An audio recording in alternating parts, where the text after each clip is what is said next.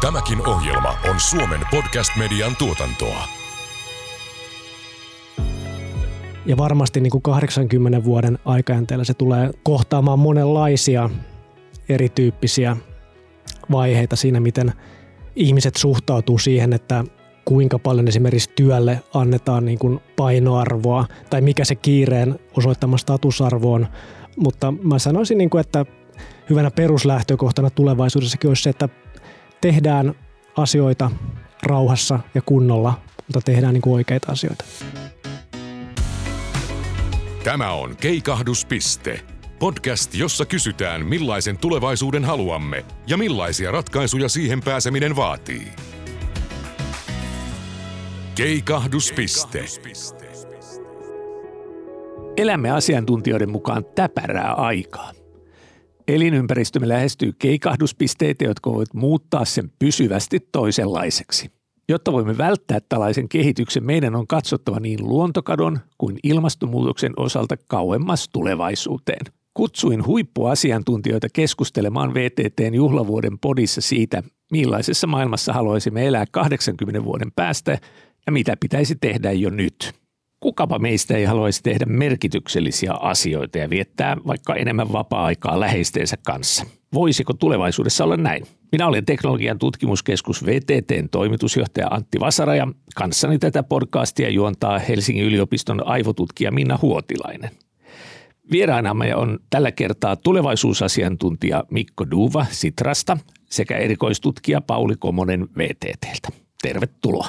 Kiitos. Kiitos. Merkityksellisiä asioita, yes please, sanoo moni, jos kerrotaan, että sitä se meidän tulevaisuus nyt sitten tulee sisältämään. Mutta mites tähän nyt oikein päästään? Mitäs Pauli sanoisit? Tämä merkitys on ylipäätänsä kiinnostava, kiinnostava asia, koska merkityksellisyyshän voi olla eri ihmisille, tarkoittaa hyvin, hyvin eri asioita. Mutta ehkä useimmiten sillä viitataan jotenkin, että saisi vähän vähemmän joitain tylsiä, toisteisia, monotonisia velvoitteita ja ehkä sitten vähän enemmän jotain lähempänä omia intressejä ja intohimoa olevia asioita. Ja, ja tavallaan tässä tulevaisuusvisiossa, niin tässähän maalataan niin kuin ajatusta siitä, että tulevaisuudessa meillä olisi, olisi ehkä vähemmän, vähemmän työtä ja enemmän aikaa, aikaa läheisille ja niille itselle, itselle tärkeille asioille ja jos siihen, siihen suuntaan halutaan mennä, niin kyllä se epäilemättä vaatii isojakin murroksia yhteiskunnassa, ihmisten elämäntavassa, arjessa ja ehkä myös siinä, toiveissa siinä, että miten, miten maailma toimii. Musta tuntuu, että tämä merkityksellisyys on, äh, meillä saattaa olla vähän semmoinen niin kuin vanhan tulevaisuuskuvan äh, ohjaama käsitys siitä, että, että se pitäisi olla jotenkin tosi niin kuin yksilölähtöistä ja sitten niin kuin tehdä itse jotain todella, todella niin kuin huikeaa. Tai sitten vaihtoehtoisesti on tämmöinen ajatus, että sitten vaan laiturin nokalla tai jossain muualla niin kuin makoillaan ja sitten ikään kuin äh, loputon vapaa-aika. Ja nämä on mun mielestä vähän tämmöisiä niin kuin niin sanotusti vanhoja tulevaisuuskuvia. Äh, niitä haastetaan tällä hetkellä. Sen, sen kautta, että, että meillä on edessä ihan valtava yhteiskunnallinen muutos, jotta me pystytään vastaamaan niihin suuriin haasteisiin, mitä meillä on. Ja siitä mun mielestä tulee se merkityksellisyys tässä hetkessä. Se, että me päästään ei paitsi niin kuin vähentämään vahinkoja, vaan myös parantaa ympäristön tilaa, parantaa ihmisten hyvinvointia. Sehän voi, voi sitten tarkoittaa hyvin monia asioita riippuen siitä, että mitä tekee ja missä on ja kuka on. Juuri näin. Jos, jos ajattelee vaikka talousjärjestelmää, niin kyllähän, kyllähän sen täytyy kokea aikamoisia muutoksia, jos ajatellaan kahdeksankymmentä vuotta tästä eteenpäin. Kyllä. Musta tuntuu, että, että siinä on menty jo aika lailla semmoisesta, että että nostetaan niin kuin talous ja, ja ympäristö ja ihmisten hyvinvointi ikään kuin ensin on nostettu samalle viivalle, mutta sitten on menty vielä ete, eteenpäin siitä, että ehkä nyt on hyödyllistä ajatella talousta vähän semmoisena moottorina tai muutosvoimana, jonka avulla voidaan parantaa ihmisten hyvinvointia, jonka avulla voidaan parantaa ympäristön tilaa. Paljon on keskitytty siihen, että miten voidaan vähentää vahinkoja, miten voidaan pienentää niin sanottua jalanjälkeä, oli sitten hiilijalanjälki tai, tai joku muu. Mutta yhä enemmän onneksi puhutaan nykyään siitä, että miten voidaan kasvattaa sitä kädenjälkeä, miten voidaan tehdä yhä enemmän ää, hyvää. Tämä on mun mielestä talousajattelussa suurin muutos, jossa sitten niin kuin edelläkävijä yritykset onkin jo aika hyvin tarttunut siihen, että, että näkee oman roolin siinä tulevaisuuden rakentamisessa entistä keskeisempänä. Eli tämä tämmöinen laiturin nokka tulevaisuus, jossa ihmiset tekee vähemmän ja vähemmän, tai sitten tosiaan tämä, tämä yksilöllinen erikoistulevaisuus, missä jokainen keksii jotain huimaavia temppuja, niin tota, se ei oikein niin kuin taivu myöskään tämän talousjärjestelmän näkökulmasta. Riippuu siitä, että mitä halutaan, että tulevaisuuksia on aina, aina useita. Että on ihan täysin mahdollista, että me jäädään jumiin näihin vanhoihin ää, ajatuksiin ja näin, mutta, mutta mä itse en toivo sitä. Et, et itse toivon, että se on enemmän tämmöinen ö, yhteisöllinen ja pidemmällä aikavälillä kestävä visio, mikä meitä ohjaa. Joo, ja kuten ennakoinnissa me usein, usein puhutaan skenaariosta, että meillä on vaihtoehtoisia, vaihtoehtoisia skenaarioita tulevaisuudesta ja tavallaan sellainen yhteiskuntaluokka, joka vaikka elää tämmöistä aika niin kuin sanoisinko joutilasta elämää, niin toki semmoinen ihmisryhmä, ihmisryhmä voi, voi syntyä, mutta se, että elämän se merkityksellisyys pohjimmiltaan rakentus siitä, että tekee vaikka just niitä omia juttuja, niin mun mielestä Mikko oli siinä aivan, aivan oikeassa, että ehkä se vielä suurempi merkitys voi, voi syntyä siitä, että me todella niin kuin tartutaan niihin suuriin haasteisiin, mitä, mitä meillä tässä ajassa on. Eikö kautta historian aina ollut näitä, jotka on ollut joutilaita? Että onko se edes niinku uusi, uusi asia, että ehkä se on muutenkin niinku tavoiteltavampaa, että löytyy juuri sitä merkityksellistä tekemistä, että kuin vaan se, että ollaan siellä laiturin nokassa. Joo, kyllä mä soisin sen joutilaisuuden ehkä semmoiselle ihmiselle, joka on tehnyt pitkän raskaan työuran ja, ja tota, ehkä saattaa olla sairauksia ja, ja muuta vastaavaa. Ja sitten kun hän, hän pääsee eläkkeelle, niin sanoisin hänelle, että sinä saat istua, istua laiturin nokassa. Mutta me, ketkä ollaan vielä työelämässä ja, ja varsinkin nuoret, jotka on rakentamassa tulevaa työelämää, niin en mä oikein usko, että se riittää, että vaan sitten visioidaan sitä, sitä että saisi olla tekemättä mitään. No mä toivoisin tälle, joka sitten siellä laiturin nokassa istuu, että siellä nyt vähintään sitä olisi muita kuulemassa myös, että, että mitä hän on oppinut siinä niin kuin mm. oman matkansa varrella. Ja kyllä mun mielestä siis joutilaisuutta tarvitaan aivan niin kuin ehdottomasti äh, ihan, ihan jokainen ja joka päivä. Äh, että et en ole missään nimessä niin kuin joutilaisuutta vastaan, mutta että se niin kuin merkityksellisyys tulee ehkä enemmän just siitä tekemisestä ja toiminnasta.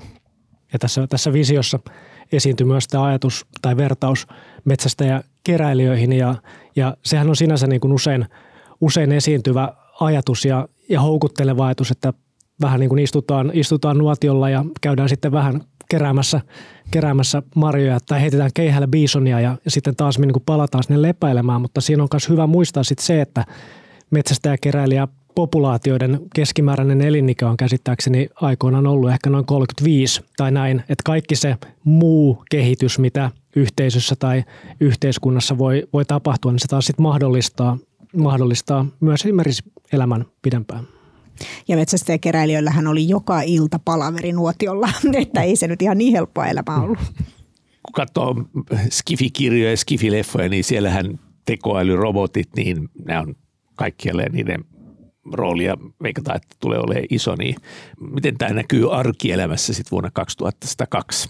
No ihan ensiksi voi niinku pohtia, että miten se näkyy tällä hetkellä, koska siis tekoälyn ja robottien ja, ja datan ja tällaisen rooli on hyvin monen elämässä jo todella suuri, mutta me ei aina niinku ehkä tiedosteta sitä, että kuinka paljon meistä vaikka just kerätään dataa tai kuinka loppujen lopuksi moni asia on automatisoitunut ja meillä on ikään kuin henkilökohtaisia robotteja tekemässä töitä, oli ne sitten astianpesukoneita tai jotain, jotain muuta, että se niin kuin ikään kuin on arkipäiväistynyt se, se tota, että mitä me ymmärretään tekoälyllä ja roboteilla.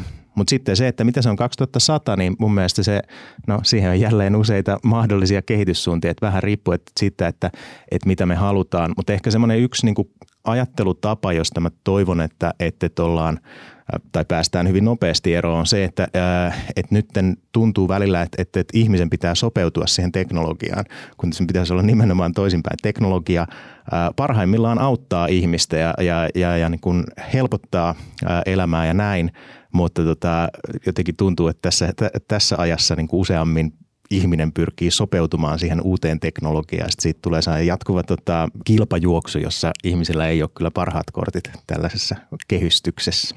Mä oon viimeisen vuoden ajan työskennellyt aika paljon äly, älykaupunkiteeman parissa ja siinä ylipäätään sitä, millaisia älykaupungit on mahdollisesti tulevaisuudessa. Ja tässä äly, älykaupunkikentällä paljon kehitellään tämmöisiä niin kuin utooppisia konseptikaupunkeja ja, ja muuta. Ja niitä on jonkin verran, jonkin verran rakennettukin ja, ja tavallaan niissä usein se teknologian läsnäolo, teknologian rooli on ollut jollain tapaa ylikorostunut ja se, se lopputulema usein ollut sitten, että ihmiset on jotenkin kokenut tällaiset elinympäristöt aika vieraannuttaviksi ja niissä ei välttämättä viihdytä kovin hyvin.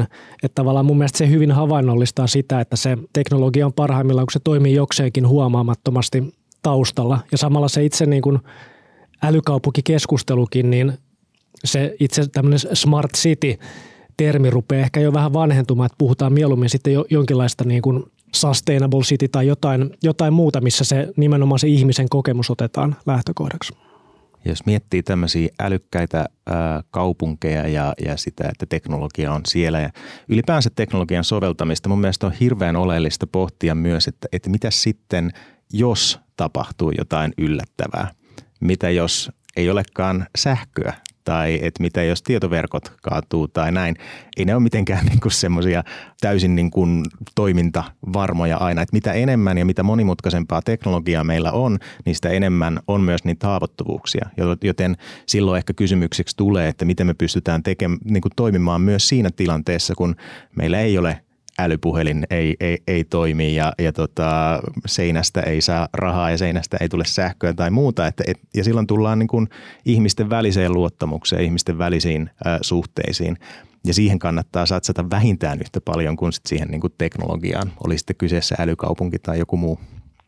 Tässähän on just tämä sana resilienssi, joka on nyt niin kuin pullahtanut taas sitten esille, että ei enää puhuta pelkästään vihreästä siirtymästä tai digitalisaatiosta, mutta että ehkä tai toivottavasti ymmärretty juuri se, että pitää olla joku varasuunnitelma myös sitten, kun menee pieleen.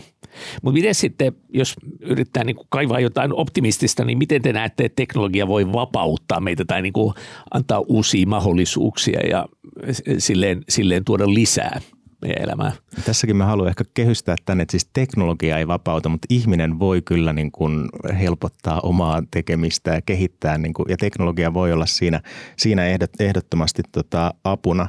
Ja jälleen voi katsoa historiasta, millä tavalla itse asiassa niin kuin teknologia on helpottanut ja monia asioita, vapauttanut meitä monesta sellaisesta niin kuin aikaa vievästä ja ehkä hitusen niin kuin tylsästä työstä. Ja mä uskon, että tätä niin kuin on, on edelleen. Samoin sitten jos ajattelee niin kuin keskeisiä tällaisia haasteita, vaikka juuri ilmastonmuutosta tai luontokatoakin, niin, niin voi miettiä, että no meidän täytyy sitoa hiiltä ilmakehästä. Me ollaan tuprutettu sitä sinne jo liikaa, niin ikään kuin pitää ottaa korjausaskeleita. Tarvitaan ehdottomasti teknologiaa, tarvitaan teknologiaa energiamurroksessa ja, ja näin. Ne ei vält, nämä välttämättä ei näy aina niin kuin ihan kaikille niin kuin kadun tallaajille sitten se, että meidän tällaiset yhteiskunnan rakenteet muuttuu. Ja, ja ehkä ihan, ihan hyvä niin, mutta tietyllä tavalla kulisseissa saattaa tapahtua hyvinkin, hyvinkin tota paljon. Kyllä, ja, ja varmaan niin kuin pitkällä aikavälillä se, se isoimpia haasteita on se, että jollain tapaa talouskasvu pystytään irrottamaan neitseellisten raaka-aineiden käyttämisestä ja, ja mun mielestä tähän liittyen niin materiaaleihin ja energiaan liittyvät innovaatiot on aivan avainasemassa. Mä menisin ehkä tuossa jopa pidemmälle, jos ajatellaan talouskasvua, niin sen uudelleen määrittelyssä, että kun on aika vahvaa tutkimusnäyttöä siitä, että ei sitä niin kuin irtikytkentää oikein niin kuin missään tapahdu siinä laajuudessa, siinä nopeudessa, kun, kun tota tarvitaan. Mutta jos me niin kuin ymmärretään, että, että talouden tehtävä on parantaa ympäristön tilaa, parantaa ihmisen hyvinvointia osana luontoa, niin sellaista niin kuin kehitystä toki niin kuin toivon vahvasti tapahtuma. Mikä tässä sitten olisi se, kun tämä on myös sellainen asia, joka tämä on hirveän systeeminen, monimutkainen ja niin, niin monidimensioinen, että huhhuh, niin, niin se, että tämän saa niin kuin kanssa sanotettua suurelle yleisölle, niin mikä teidän mielestä olisi se ideaalitilanne ihmisen ja teknologian välillä, että mentäisiin tota suuntaa kohti, mitä Mikko mainitsi? Varmaan se tulee niin kuin paljon tällaista niin kuin ajattelutavasta, että, että miten me suhtaudutaan teknologiaan. Nähdään se työvälineenä. Se ei ole mitään maagista, vaikka välillä, välillä saattaa tuntua siltä. Se ei ole mitään, millä on oma tahto, Eli kyllä niin kuin teknologiaa kehittää ihmiset. Kyllä niin kuin ihminen on aina, aina siellä taustalla. Näin tulevaisuuden tutkijana tietenkin haluan ajatella, että mitkä on ne tulevaisuuskuvat tai visiot, jotka ohjaa sitä kehitystä ja, ja, tota, ja mistä ne on tullut ja kenen etuja ne, ne palvelee. Ja sitten taas tullaan siihen, että no itse asiassa me tarvitaan ehkä monipuolisemmin niitä visioita. Me tarvitaan niitä visioita myös se, semmoisia niin kuin näkemyksiä tulevaisuudesta, jotka tulevat ihmisiltä itseltään, jotka ottaa huomioon seuraavat sukupolvet. Ja multa useasti toki niin kuin kysytään, että mikä se nyt sitten olisi. Mä voin niin kuin oman vastauksen sanoa, mutta mun mielestä vielä oleellisempaa on, että me käydään laajempaa keskustelua siitä, että mikä se niin kuin toivottava tulevaisuus itse kunkin mielestä on. Mitä me oikeastaan tota, halutaan ja, ja tota, silloin päästään kiinni myös siihen, että mikä se teknologian rooli siinä ää, voi olla.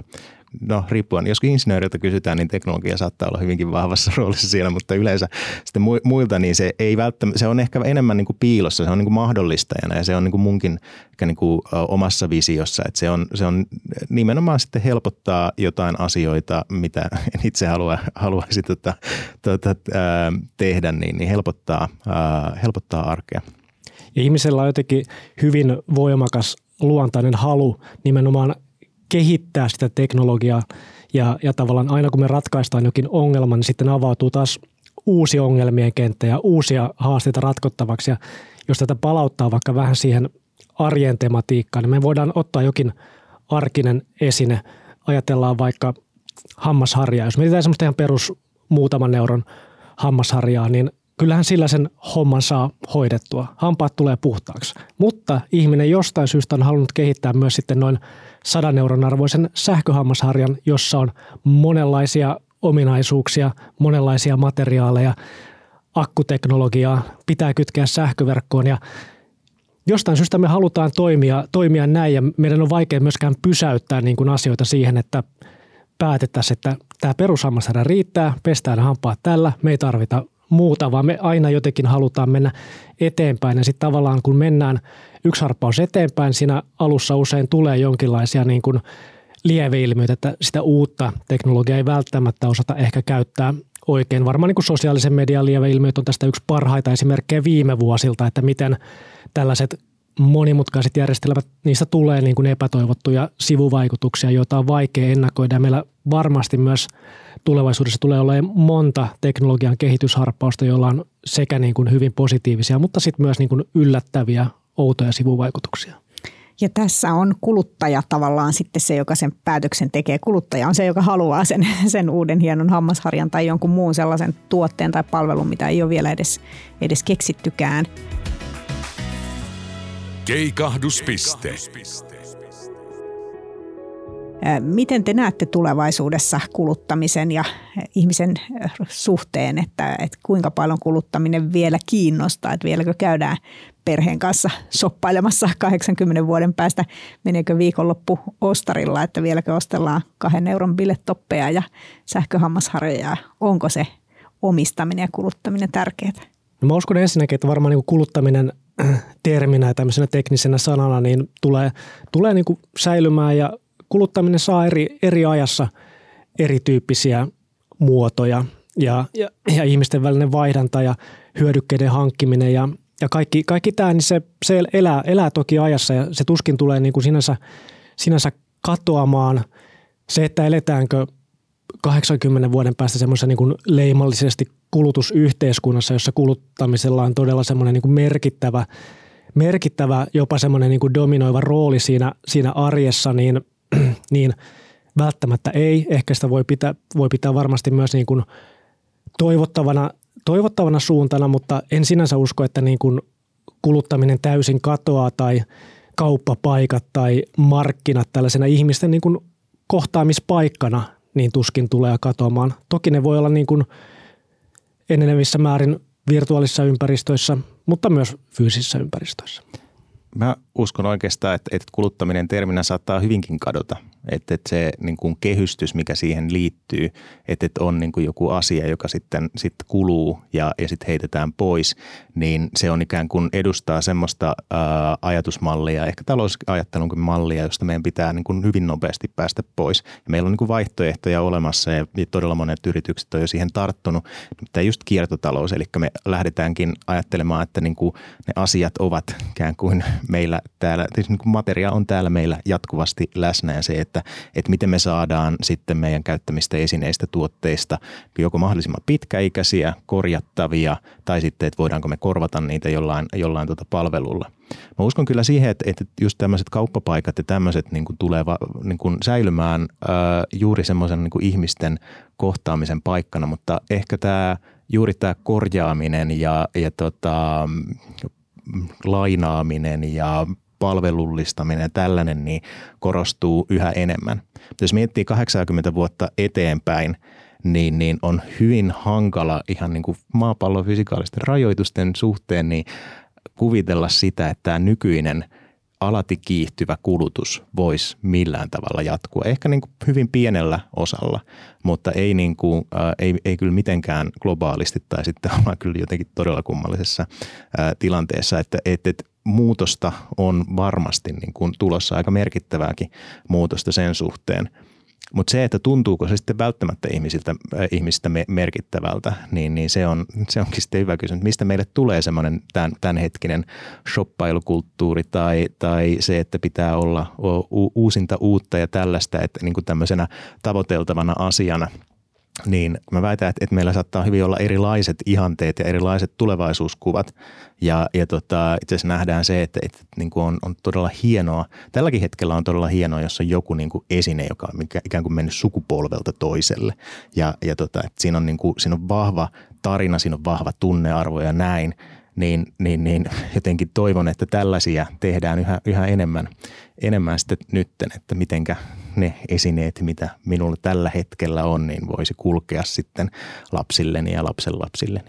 Juuri näin, ja jos tulemme sitä kuluttamissanaa tulevaisuudessakin käyttämään, niin se, se merkitys on, on, on juurikin näin, että se ei enää niin kuin viittaa siihen, että jokin materiaalinen asia kuluu ja voidaan heittää jätteeksi, vaan nimenomaan se voi, ihminen voi kuluttaa myös jotain aineetonta palvelua tai jotain hyödykettä, jonka materiaalit pystytään fiksusti pitämään niin kuin pitkäaikaisesti käytössä.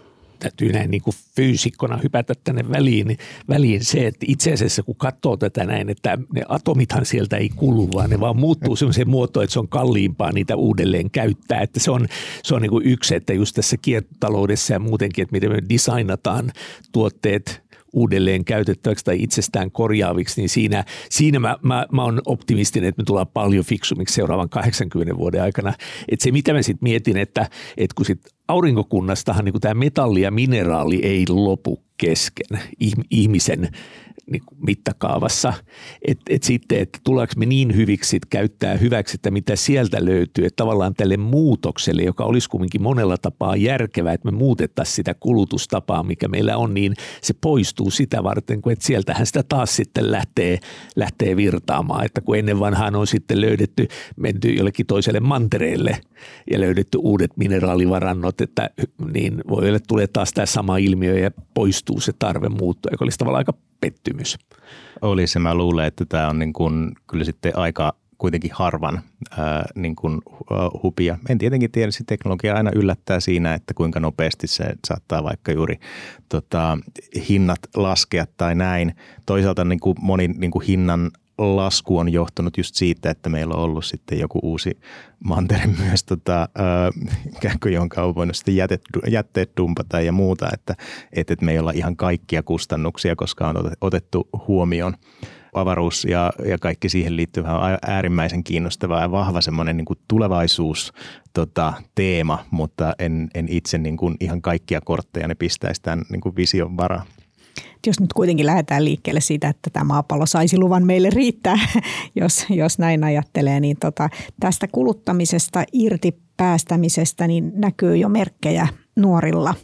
Eli jos keski-ikäiset on tykännyt omistaa auton, vaikka on käyttänyt sitä vain kerran viikossa tai kaksi kertaa viikossa ja sähköporakonekin pitää tietenkin olla, vaikka vain pari kertaa vuodessa poraa reikää seinään, niin, niin nuorten mielestä olisikin näppärämpää lainata tai vuokrata tai käyttää jotain yhteiskäyttösysteemeitä. Et se on ainakin yksi tämmöinen tapa, millä siitä kuluttamisesta pääsee irti. Oletteko te huomannut tämmöistä?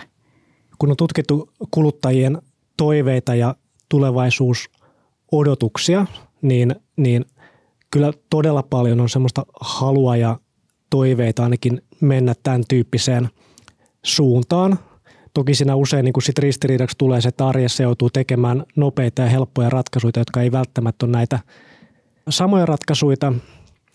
Jos mä mietin nuorisoa ja tarkastelen ehkä sitten semmoisia enemmän kulttuurisia signaaleja tässä mielessä. Mä oon aika, aika paljon viime aikoina kuunnellut tämmöistä niin sanottua uuden aallon suomalaista rap-musiikkia, parikymppisten nuorten tekemää räppiä ja mietin, minkä tyyppisiä tällaisia niin kuin materiaalisia symboleita siellä esitellään. Niin kyllä siellä niin kuin nopeat autot, merkkivaatteet, kerrotaan sitä omasta statuksesta ja mitä halutaan niin kuin esitellä. Että et tavallaan nuorisokulttuurikaan ei ole, ei ole mitenkään niin kuin ehkä yhdenmukainen sen suhteen, että mikä on, mikä on tavoiteltavaa ja mikä on hienoa, mutta se tietynlainen niin kuin kuluttajakansalaisen tietoisuus siitä, että murroksen pitää tapahtua, niin se, se vaikuttaa kyllä hyvin selkeältä tällä hetkellä. Tuossa on hieno polarisaatio näkyvissä, koska mä vietän päiväni yliopisto-opiskelijoiden kanssa ja siellä ei kyllä paljon autoja näy. Siellä on monenlaisia fillareita ja vaatteet pitää kyllä olla itse tehtyjä tai vähintään itse tuunattuja ja kirpputorilta hankittuja. Että tässä just näkyy tämä laaja spektri, minkälaisia, minkälaisia tulevia kuluttajia sieltä on nousemassa. No olen elämässäni yhden auton omistanut, on sitten nyt tuota, sitä myymässä, koska siis se ei myöskään ole taloudellisesti mitenkään kauhean, kauhean fiksua, jos vaan pystyy niin kuin muuten hoitamaan ää, tota, liikkumisensa niin kuin kaupungeissa ää, hyvin, hyvin pystyy. Ja, ja tota, et, et, vaikka nyt en olekaan tällainen niin, niin, tota, nuori, nuori, joka ei ole aikanaan kiinnostunut ajokortteja ajamaan ja näin, niin, niin tota, että kyllä sitä niin kuin muutosta ehkä sit tapahtuu kaikissa ää, ikäluokissa. Tuo on kiinnostava kyllä, että minkälaisia, niin kuin mitkä asiat on statussymboleina. Että olisihan se hieno kuulla joku rap-biisi, jossa lauletaan isoäidin niin, niin matka-arkusta, joka on kul- kulkenut ympä yli tota, sukupolviin. Sitä odotellessa. Yrityksethän on tietysti myöskin tässä isossa roolissa, eli yritykset voi dumpata markkinoille sitä kahden euron bilettoppia tai sitten oikeasti sellaisia tuotteita, joiden on tarkoitus siirtyä sukupolvelta toiselle, että riittääkö tämä yritysten rooli vai pitääkö tätä jotenkin suitsia tätä tuotantopuolta? Yrityksen tilanne on aina, aina ehkä siinä mielessä kaksijakoinen, että tavallaan on, on tietty niin kuin menneisyydestä polkuriippuvuus siihen vanhaan liiketoimintamalliin, mutta sitten on tietty niin kuin strateginen visio siitä tulevaisuuden liiketoimintamallista ja sitten joudutaan jollain tapaa niin kuin tasapainoilemaan niiden välissä. Se, mitä nyt on vaikka yritysjohdon kanssa käynyt erilaisia keskusteluja niin kuin viime aikoina, niin mun mielestä se kestävyyssiirtymän toteuttaminen on aivan, aivan tavallaan ydinasia joka yrityksessä. Ei enää niin kuin törmää oikeastaan mihinkään muuhun niin kuin näkemykseen. Et mä uskon, että että yritykset on jo nyt tavallaan vahvasti mukana, mukana niin kuin siinä ajatuksessa, puhumattakaan siitä, mitä se on tulevaisuudessa. Tämmöiseen yhteiskunnalliseen transformaatioon tai siis siihen, että, että muutetaan meidän toimintatapoja, niin kyllä siihen tarvitaan ikään kuin kaikkia. Ää, yrityksillä on todella keskeinen rooli siinä, että mitenkä, mitenkä tota, tehdään ää, asioita, mitkä ne liiketoimintamallit mallit on. Ja siinä on tosiaan on sitten niin, niin edelläkävijöitä ja sitten ehkä niitä, jotka on vahvemmin kiinni vanhoissa polkuriippuvaisuuksissa ja ikään kuin siinä vanhassa ää, tulevaisuudessa. Mutta tota, samalla lailla kyllä niin kuin, ää, tällaisella niin kuin valtiolla on oma rooli lainsäädännöllä, rooli verotuksella, ää, myös kuluttajilla. Ja ehkä näissä on kaikissa hyvä huomata, että meitä on monenlaisia, niin yrityksiä on monenlaisia, mutta myös kuluttajia on monenlaisia. Sitra teki tässä joku aika sitten tämmöiset niin kuin kuluttamisen, kestävän kuluttamisen motivaatioprofiilit, ja, jotta niin kuin yrityksetkin vois paremmin ymmärtää sitä, että, että mikä ikään kuin uppoaa millekin segmentille. Ja silloin niin kuin just tämä, että joitain kiinnostaa se, että no tämä on kestävä ja näin. Joitain kiinnostaa se, että se on nyt helppo. tai että se on halpa ja näin. Ja silloin niin kuin tarvitaan myös sitä niin kuin raameja siihen, että vaikka olisi helppo ja halpa, niin se on kuitenkin sitten, että siinä on niin kuin ainakin kaikki kustannukset otettu huomioon, että se niin kuin ei sitten ole halpa maapallon kustannuksella. Yritykset on silleen helppoja lukea ja ennustaa, mitä ne tekee, että ne tekee yleensä sitä, mitä kuluttajat, asiakkaat ostaa. Nyt on pitkään ollut se tilanne, että on haluttu että tavallaan kaikkia halvimmalla mahdollisella äh, hinnalla ja siksi on tuotantokin siirtynyt halpamaihin tuotantokustannusten perässä. Nyt kun sitten selvästi näkee tämän, että, että kuluttajat haluaa vastuullisia tuotteita, kestävästi tehtyjä tuotteita, niin yritykset sitten reagoi tähän. Niin mit, miten te näette sitten, että kun paljon puhutaan myös globalisaatiosta, joka vähän yhdistetään niihin halpatuotantoon, niin nyt jos se globalisaatio onkin, että kestävää tuotantoa, niin miten tämä muutos näkyy?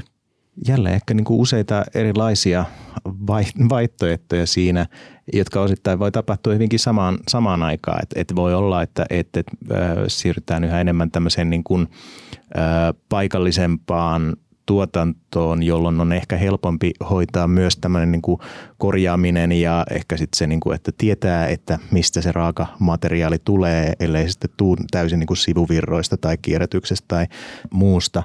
Datalla on tässäkin niin kuin suuri merkitys se, että, että me tiedetään ikään kuin, että, että miss, missä mitäkin on ja mitenkä tämä niin nimenomainen tuote kulkee siellä tota arvoketjussa. Ja, että paljon on niin kuin mahdollisuutta parantaa ikään kuin sitä kestävyyttä näissä niin kuin tuotantoketjuissa. Mutta voi hyvin olla, että, että, että ollaan niin kuin edelleen kiinni siinä, että, että tota, äm, tuotanto on halpamaissa, jossa siis se tuotantohan koko ajan niin kuin kallistuu myös, myös siellä. Mutta sitten tähän liittyy myös sitten geopolitiikka, että, että, että niin kuin mille maille ikään kuin halutaan antaa se ää, valta tai, tai yksinoikeus siihen, että, että meidän kaikki tavarat tulee tuosta maasta, niin täytyy olla kavereita sen kanssa, vaikka se sitten tekisi muuten mitä, mitä tahansa. Kyllä, ja jonkin verran on työn puolesta ollut, ollut tekemissä tällaisten niin kuin autonomisiin tehtaisiin liittyvien visioiden ja skenaarioiden parissa. Ja jos me ajatellaan, että tulevaisuudessa tehdas toimii pitkälti ilman ihmistyövoimaa tai se toimii jonkinlaisella pelkällä etäohjauksella, niin siinä tapauksessa se, se tehtaan sijainnin merkitys ei välttämättä enää, tai sillä ei ole samaan tapaan merkitystä, koska ei ole, ei ole niitä tehdastyövoimaan liittyviä Työ, työkustannuksia, se, se ehkä mahdollistaa sen, että se tuotanto ja sen myötä myös niin kuin käyttö tai kuluttaminen varmasti niin kuin lähentyy toisiaan. Ja meillä ehkä enemmän on sitten niin kuin pienempiä, paikallisia, joustavia, autonomisia, autonomisia tehtaita siinä niin kuin tuotantopuolella.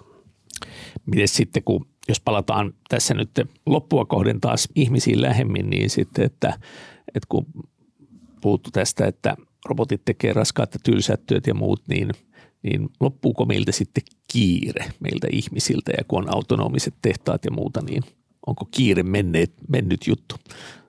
Ehkä hyvä pohtia, että mistä se kiire tulee, jolloin sitten voi miettiä, että, että loppuuko se, että onko meillä kiire sen takia, että meillä on niin hirveän paljon semmoisia rutiinihommia, jotka voi niin, niin robotti äh, hoitaa. Mä luulen, että se tulee enemmän ehkä sitten jostain muusta semmoisesta tota, niin, niin, että et mitä me niin kuin, mitä me jopa ehkä niin kuin ihannoidaan välillä kiirettä ja, ja, ja näin. Ja samoin voi niin kuin pohtia, että, että onko niin kuin, mitä kiire tarkoittaa silloin, jos sä niin kuin, se, niin kuin asia, asiat, mitä sä teet, niin, niin on hyvin niin kuin merkityksellisiä. Siis mä nä, näkisin, että ai, siis tehtävää on ihan valtavasti ihan jokaiselle tässä niin kuin yhteiskunnallisessa transformaatiossa tai siinä, että meillä on parempi huominen. Nämä riittyy tosi paljon niin kuin tehtävää, mutta se ei, ei sitä tarvitse silleen niin kuin hosuen tehdä tai ei siinä tarvitse niin kuin, ää, kiire olla siinä mielessä, että kaikki on sitten burnoutissa niin, niin viiden vuoden päästä. Pikemminkin päinvastoin, että, että mitä niin kuin tiedostavammin ja itseä ja muita kuuntelevammin me pystytään asioita tekemään, niin luultavasti sitä paremmin me onnistutaan myös tässä, tässä tota muutoksessa, mikä, mikä meidän on pakko saada aikaa yhteiskunnassa. Joo, samoilla linjoilla ja näen myös, että ihminen on tietyllä tapaa kyltymättömän utelias tekemään aina jotain uutta ja se kiire ei välttämättä ole niin kuin lainkaan semmoinen asia, mikä niin kuin on mistä robottien kautta pitäisi välttämättä edes, edes pyrkiä vapautumaan, vaan se on kulttuuriin ehkä syntynyt ihanne työelämän tavallaan sellaista niin kuin merkitysmaailmaa, joka niin kuin selkeästi on jo, on jo nyt muuttumassa ja, ja varmasti niin kuin kahdeksankymmenen vuoden aikajänteellä se tulee kohtaamaan monenlaisia erityyppisiä vaiheita siinä, miten ihmiset suhtautuu siihen, että kuinka paljon esimerkiksi työlle annetaan niin kuin painoarvoa tai mikä se kiireen osoittama statusarvo on. Mutta mä sanoisin, niin kuin, että hyvänä peruslähtökohtana tulevaisuudessakin olisi se, että tehdään asioita rauhassa ja kunnolla, mutta tehdään niin kuin oikeita asioita. Mä toivon, että näin, näin just käy. Mä itse toivon, että tämä kiireinen ja säheltävä elämäntapa ja, ja työelämä ja jopa vapaa-aikakin, niin olisi vaan tämmöinen lyhyt musta luku ihmiskunnan historiassa, että tähän ei enää tarvitsisi palata. Että jos ajattelee vaikka maatalousyhteiskuntaa, niin toukokuussa oli kiire ja se tarkoitti sitä, että kannatti laittaa työpanosta paljon, jotta sitten koko loppuvuodeksi asiat on, on kunnossa. Se ei ollut samanlaista säheltämistä kuin mitä meidän työelämässä. Ja siitä kun mennään vielä ajassa taaksepäin sinne metsästäjäkeräilijäelämään, niin siellähän kiire käytännössä tarkoitti vaaraa. Eli oli joku vaarallinen tilanne, jossa, johon piti kiireellisesti reagoida ja se oli toivottavasti hyvin harvinaista ja siitä toivottavasti selvittiin, mutta muuten oltiinkin sitten vähän vähemmän kiireisiä ja ehkä pystyttiin niin kuin paremmin keskittymään siihen, mitä oltiin tekemässä, että kiire ei myöskään niin kuin fysiologisesti ole ihmiselle kauhean terveellistä, että se saa meidät tosiaan säheltämään ja se tekee meistä hermostuneita ja äkkipikaisia, mutta se myös niin kuin kuluttaa meidän, meidän fyysisiä ja henkisiä voimavaroja, että se voisi olla yksi tämmöinen tulevaisuusskenaario, että me pystyttäisiin jättämään tämä kiire ja säheltäminen taakse.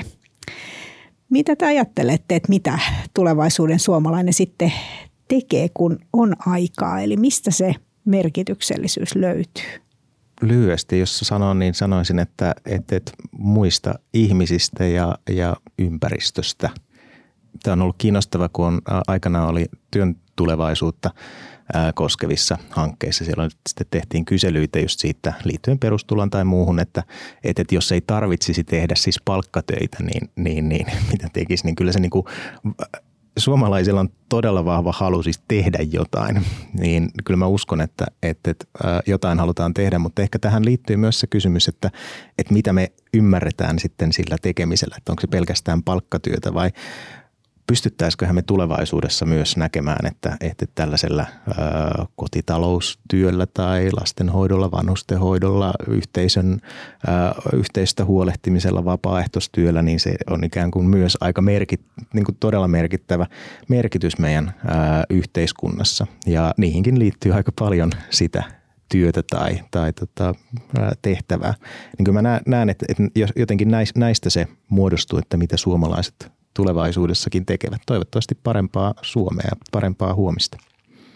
Joo, se on mielenkiintoista lähteä pohtimaan just kahdeksankymmenen vuoden aikajänteellä, että, että onko meillä oikeastaan sellainen niin kuin yhtenäiskulttuurinen vai mahdollisesti esimerkiksi vähän niin kuin sirpaloituneempi Suomi, jossa ihmisillä onko joitain niin kuin yhteisiä ihanteita tai tapoja siihen, vaikka miten, miten tämä niin kuin arki järjestetään ja ehkä sellaisena niin kuin just se, se yleispätevä, mitä siitä voi sanoa, on juurikin jotain tämän suuntaista, että ihmiset kokee läheiset ihmissuhteet tärkeiksi, lähiyhteisön, ehkä myös niin kuin yhteiskunnan laajemmin ja sitten tekee erityyppisiä niin kuin asioita, joista on toisille ihmisille hyötyä tavalla tai toisella.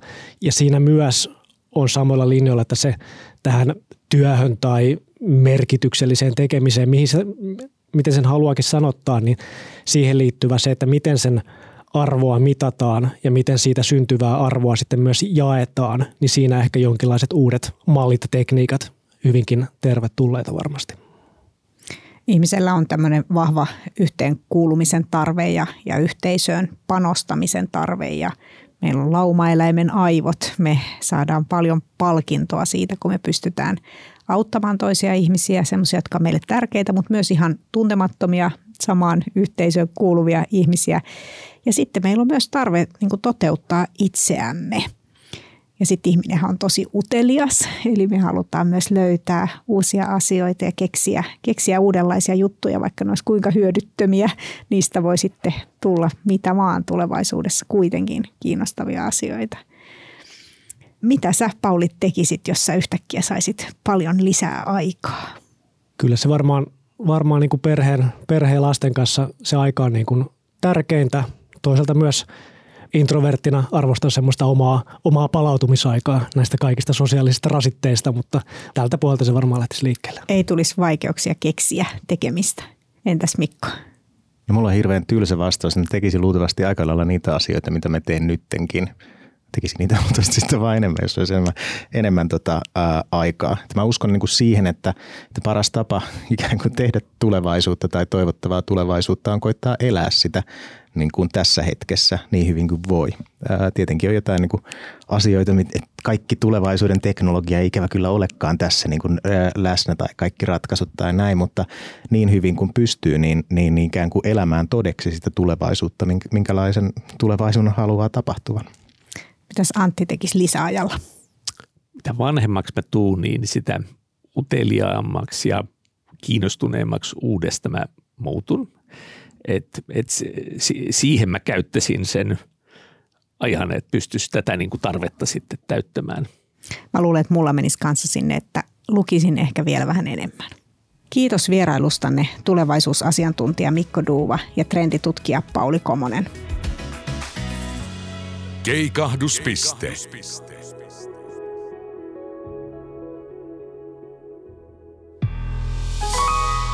Tämän ohjelman tuotti Suomen Podcast Media. Jos pidit tästä ohjelmasta, muista seurata Spotifyssa tai arvostele ohjelma Apple Podcastissa, niin muutkin löytävät ohjelman pariin.